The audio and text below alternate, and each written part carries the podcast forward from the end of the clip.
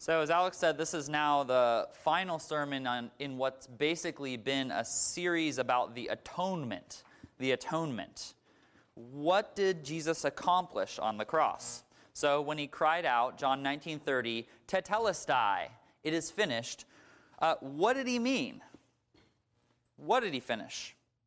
And as we've seen over the weeks throughout Lent, uh, the witness of the New Testament is that, well, he meant a lot of things. Uh, one, the cross was a decisive battle in which Jesus defeated sin and death. So sin is finished and death is finished. The cross was a ransom payment where the Son of God bought us with his own blood. It was very costly. So our purchase, your purchase, the purchase of your soul, is finished. The cross was a kind of replay, or to use Bible speak, recapitulation. I know this is a kind of word you use every day in your households. This is Fox Chapel, after all. Um, a recapitulation through which we recover what was lost in Adam. So the road to our recovery is finished and paved. And then the cross was an exchange. Jesus took our curse in exchange for his righteousness. And this is called substitution. Our substitution is finished. Jesus meant all of these things, and he meant a lot more. We've not been pretending to have uh, all four or five definitive points about the atonement in this sermon series. We're just naming a few. There's a lot more we could say. But this morning, I want to draw your attention to one theme that, in many ways, draws all of the others together into one. And it's not a coincidence that we're putting it at the very end on Palm Sunday. And to get at this theme, I want to start with this question What was Jesus thinking about when he entered Jerusalem? What was Jesus thinking about as he was entering Jerusalem? In our first reading, Matthew 21, we see him entering the city in the manner of like a conquering king. It's like a Roman general riding into the city, right? It's a parade. People are laying their coats on the ground in front of him. They're cutting down branches from trees, most likely palms. That's why we have those little uh, nice things uh, today. No, you don't have to wave it, Alex. Thank you. Um, this is gonna, you're all going to drive me nuts for the rest of this sermon. I know it. Uh, they, they're cutting these branches, though, laying them on the road, and they're shouting, Hosanna, which means something like Please, God, save us. Save us. So, this is like a charged, triumphal parade. Everybody thinks that Jesus is about to spark an uprising against Rome. Okay? They're not like laying their garments on the ground because they think there's going to be some sort of meditative spiritual event that's about to happen. These guys are ready for war. They're like, let's go. It's time to take over this oppressive government. The last thing on anybody's mind is crucifixion. Almost anybody's mind. Jesus is thinking about crucifixion. How do I know that? I know that because in the chapter literally right before this, this is Matthew 20, 17, probably like the day before or a couple days before, Jesus and his disciples are walking up toward Jerusalem. Remember, Jerusalem's at the top of this hill. That's why it's often called Mount Zion. So there's a journey up to Jerusalem. Jesus is making it with, it, with probably hundreds of his disciples.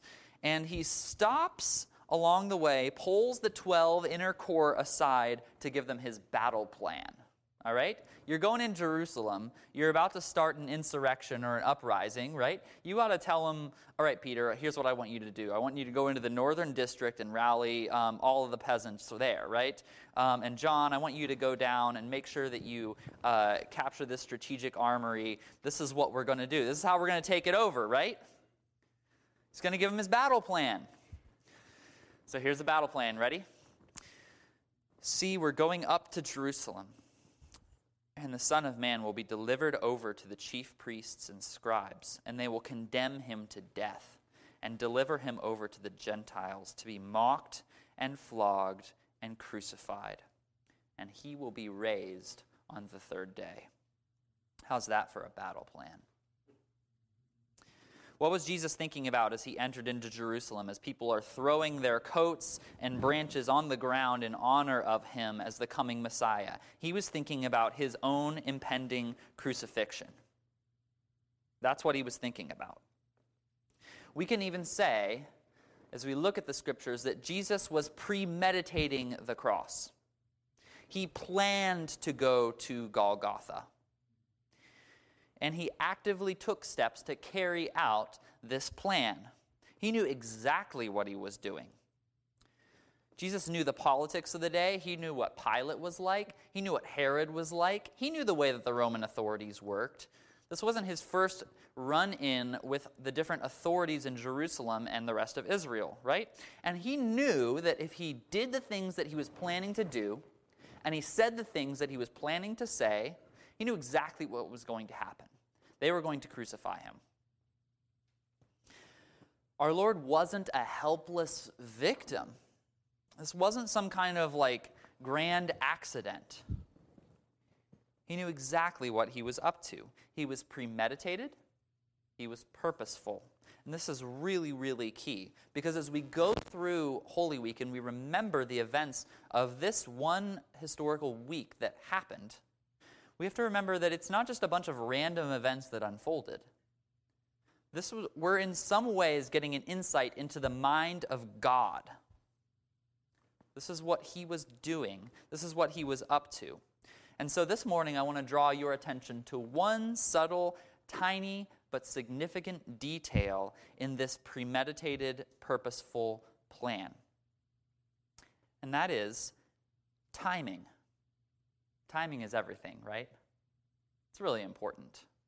Anyone who plays golf knows that you got to have timing right or in your or you're in a load of trouble. Anybody ever play t-ball or actually baseball when they're pitching it, right? You swing at the wrong time, you're not going to hit the ball. Timing is everything. Jesus could have made his journey to Jerusalem at any time that he wanted. There were several different Jewish feasts throughout the year, that would have been really great times for him to come in and make his grand entry. Uh, Pentecost would have been a great time. Pentecost was a kind of harvest festival um, where Israel remembered that God provides their food, not Rome. So, what better time to make an anti imperial message than Pentecost, right? That would have been good. The Feast of Tabernacles would have been a good time. At Tabernacles, this was like the um, the Woodstock of the ancient world, right? Without the, without the drugs and all the other stuff, at least we think. Um, right? The people came to Jerusalem. They camped out in tabernacles, which literally means tents. They camped out in tents. Um, and uh, this was all to remember how, for 40 years, the people wandered through the wilderness and God provided for them what better way to bring in this kingdom of radical trust in God than by coming at tabernacles? Yom Kippur, the Day of Atonement, that would have been a great day. That would have been the best day, I think, right? Uh, that's when the priests slaughtered bulls and goats to atone for the sins of the nation. So, what better way to say, hey guys, I'm here to atone for your sins, than by coming at the Day of Atonement? But Jesus doesn't choose Pentecost. He doesn't choose tabernacles, and he doesn't even choose the Day of Atonement. He chooses Passover. Have you ever wondered why?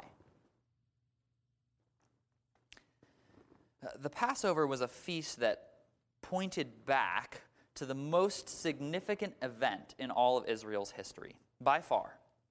The most significant event. The story goes like this, and you may have heard it before in Sunday school, but for most of us, it's probably been a while. After a number of years of living in Egypt, the people of Israel uh, became numerous and strong. Actually, the text in Exodus uh, mimics the, the uh, command at the beginning of Genesis. It says they were fruitful and they multiplied, just like God said that the original man and woman should do.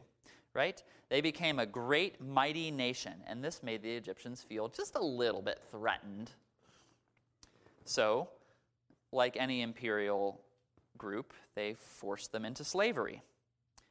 Right? That's what we tend to do when we feel threatened, when we feel scared. as we act out in aggression. So the Egyptians forced the Hebrew people into slavery, and the people cried out to God because their burden was unbearable. And God raised up a man named Moses. And Moses went in and confronted Pharaoh, who was the king of Egypt, and demanded freedom for Israel to go out into the desert so that they could worship Yahweh, their God.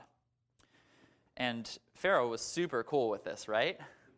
Not so much, right? Uh, he was not okay with letting him go. So there, ex- there ensues this like extended showdown between Pharaoh and Moses, between the gods of Egypt, and there were many, and the God of Israel. There's one. Right? So God's waging war on Egypt. And we see it through this series of plagues in the opening chapters of the book of Exodus right? God turns the water of the Nile River into blood. That's kind of gruesome. He sent infestations of frogs, gnats, flies, and locusts for all of you insect people, uh, as well as various plagues and diseases, such as one that killed all the livestock, one that caused everyone to get boils all over their skins. There was a crop killing hailstorm. There was a bout of total darkness that came upon the land. And each of these plagues is directly assaulting different gods in Egypt, right? It's, it's, uh, it's taking on their dominion and just obliterating it. And by the end of all of this, there's an utter social and economic disaster throughout all of the land of Egypt. They are ruined. And yet, in spite of this, Pharaoh would not relent. So, God says to Moses, Yet one more plague I will bring. One more upon Pharaoh and upon Egypt.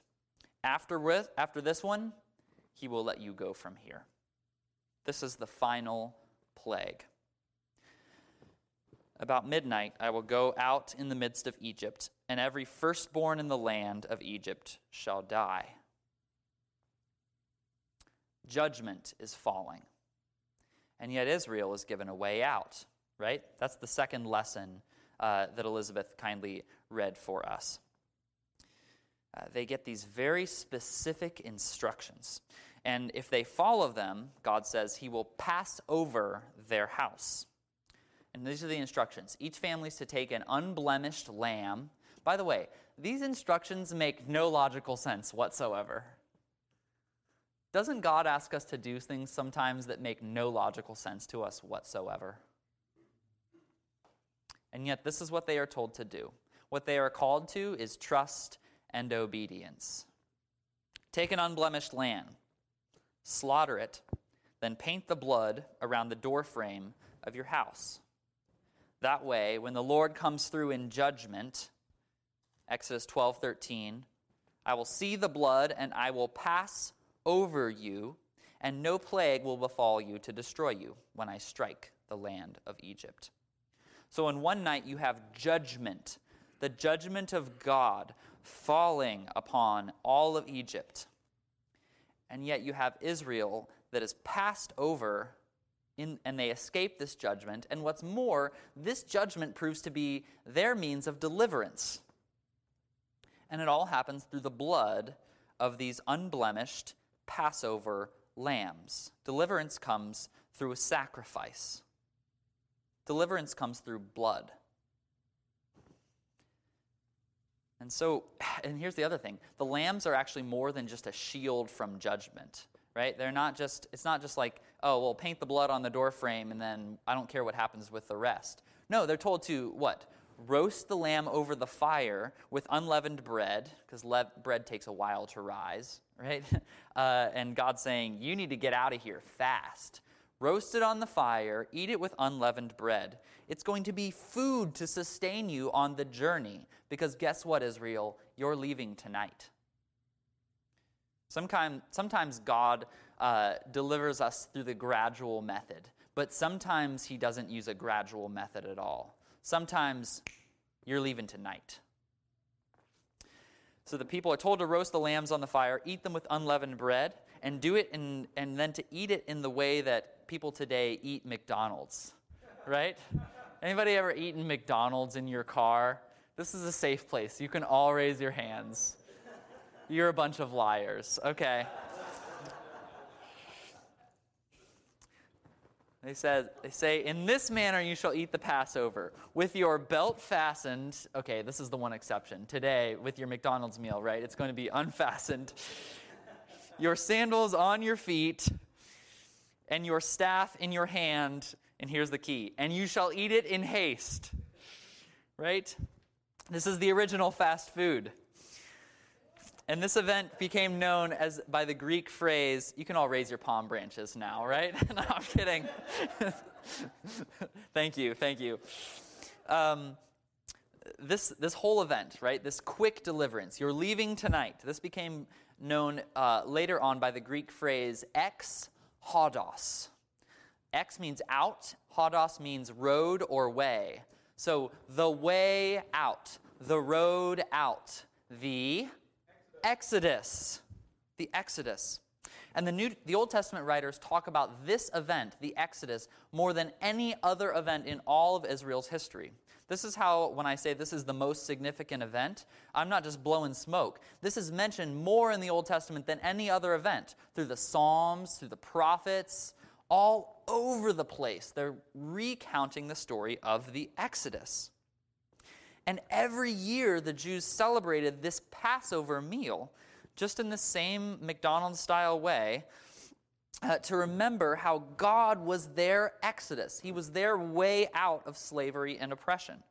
Year after year after year, they were to remember this. And yet, by Jesus' day, they were again enslaved. They were again under foreign oppression. This time, it wasn't Egypt, it was Rome. And again, they were crying out for God to deliver them, just like the Hebrews did in Exodus. And that's why, as Jesus is entering Jerusalem on a donkey and the crowds are laying the branches down in front of them, they're crying, Hosanna. They're saying, God, save us. Do it again. Jesus came to do it again. He understood that Israel needed to be uh, delivered from Rome. He got that. But Jesus also understood that the problem was bigger than just Rome. Jesus understood that you can, you can gain the whole world and yet forfeit your own soul. You can rule the world. You can be totally free. You can live in the land of the free and the home of the brave and still be a slave.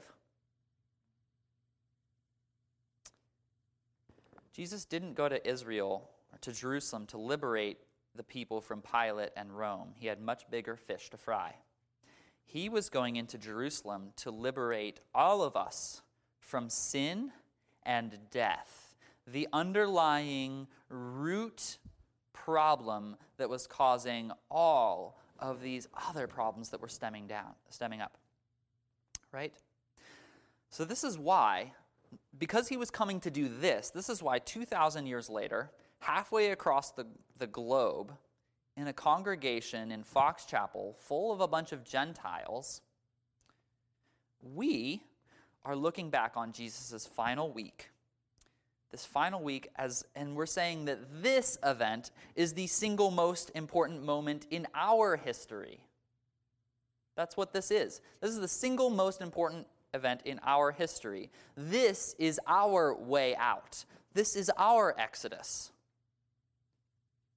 And you can see it playing out in people's lives in a million different ways. When you get at the root issues of sin and death that have plagued us from the beginning, then you see freedom crop up in 10,000 different places. I have a friend who found that Jesus to be his only way out of a heroin addiction and he prayed, Lord, take this away from me, or I'm a dead man within a month. And the Lord did. I know a lot of people, and I would count myself in this group, for whom Christ was the way out of despair. For Christ was the one who opened the door to healing from mental illness, from trauma, from deep, deep shame. He was the way out.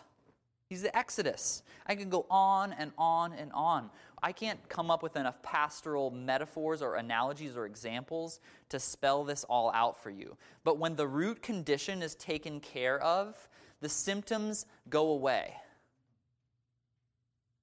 Maybe not all at first, but they start to gradually over time wipe away. I know of so many people for whom Christ has been the way out of abusive relationships because he's shown them that there's actually someone who cares for them and gives them dignity, the way out of hopeless grief, and in the end, the way out of death itself. And to be clear, I'm not I'm not making a metaphor out of the concrete historical event of the Exodus, right? Jesus wasn't making a metaphor out of the concrete historical event of the Exodus. I'm not saying here that we all have our tough little situations in our lives uh, that kind of resemble the Exodus story if you really stretch it and perform the old classic preacher's trick. Um, and that the hope of the gospel gives us all a little bit of moral courage to continue, right? That's a powerless message. That's a, that's a powerless message. If that was the best I'd have, I'd just say, just go fishing, man. I wouldn't be here. I'm saying this that Jesus understood that the whole exodus from Egypt, this monumental deliverance, was just a small foreshadowing of a much greater exodus when God would break the back of sin and death once and for all. So, Uh, and Jesus went to the cross at Passover not only to signify that he was the one who was going to make this happen, but he went to the cross at Passover to make this happen. That's what he was doing. So he enters Jerusalem. He goes right to the heart of the city, right? As soon as the triumphal parade is over, he goes right into the heart of the city to where? The temple. And he's knocking over tables. He's cleansing the temple. He's saying, My house shall be called a, a house of prayer, but you've made it a den of robbers. This makes the authorities really mad and that's actually, he's not just flipping out here. This is an act of prophetic judgment. He's saying, Israel, you were created for so much more. And then over the next few days, we see this showdown between Jesus and the authorities, not altogether different from the showdown that we saw in Exodus between Moses and Pharaoh. And the tension keeps ratcheting up and ratcheting up and ratcheting up until finally they all decide that he has to go, they're going to kill him. And Jesus knows it. So on the night before his death, he sits down to eat this Passover meal with his friends. And at this meal, they eat bread and they drink wine. You guys remember where they talked about bread and wine in our text, right? From Exodus? They didn't talk about bread and wine in our text from Exodus. I guess they did talk about bread. That's fair. But those are not the centerpieces of the meal, are they? Where's the centerpiece of the meal? Jesus and his friends eat bread and they eat wine, but I'm just wondering, where's the lamb? What about the blood on the doorframe, Jesus? You're supposed to roast the unblemished lamb, buckle your belt, and eat it in haste. That's the key to the Passover. If you don't have a sacrificial lamb, then what do you have? You have judgment, but no deliverance. There's no way out without the sacrificial lamb. There's no Passover without the paschal lamb. So, so where is it? You, did Matthew miss out on this crucial detail? No, he was a Jewish tax collector. He understood the, the traditions better than anybody. Surely he didn't forget about the Passover lamb when Jesus is sitting there with his friends to eat it. He didn't forget about the Passover lamb. But you never hear it mentioned in this meal. It comes a few chapters later. And I'm going to read that account to you. And as we do, this is the close of the sermon. I want to stand together and read what Matthew says about the Passover lamb. So let's stand.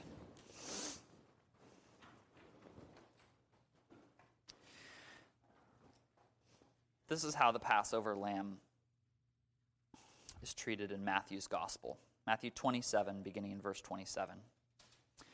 Then the soldiers of the governor took, took him to the governor's headquarters, and they gathered the whole battalion before him. And they stripped him and put a scarlet robe on him. And twisting together a crown of thorns, they put it on his head and put a reed in his right hand. And kneeling before him, they mocked him, saying, Hail, King of the Jews! And they spat on him and took the reed and struck him on the head.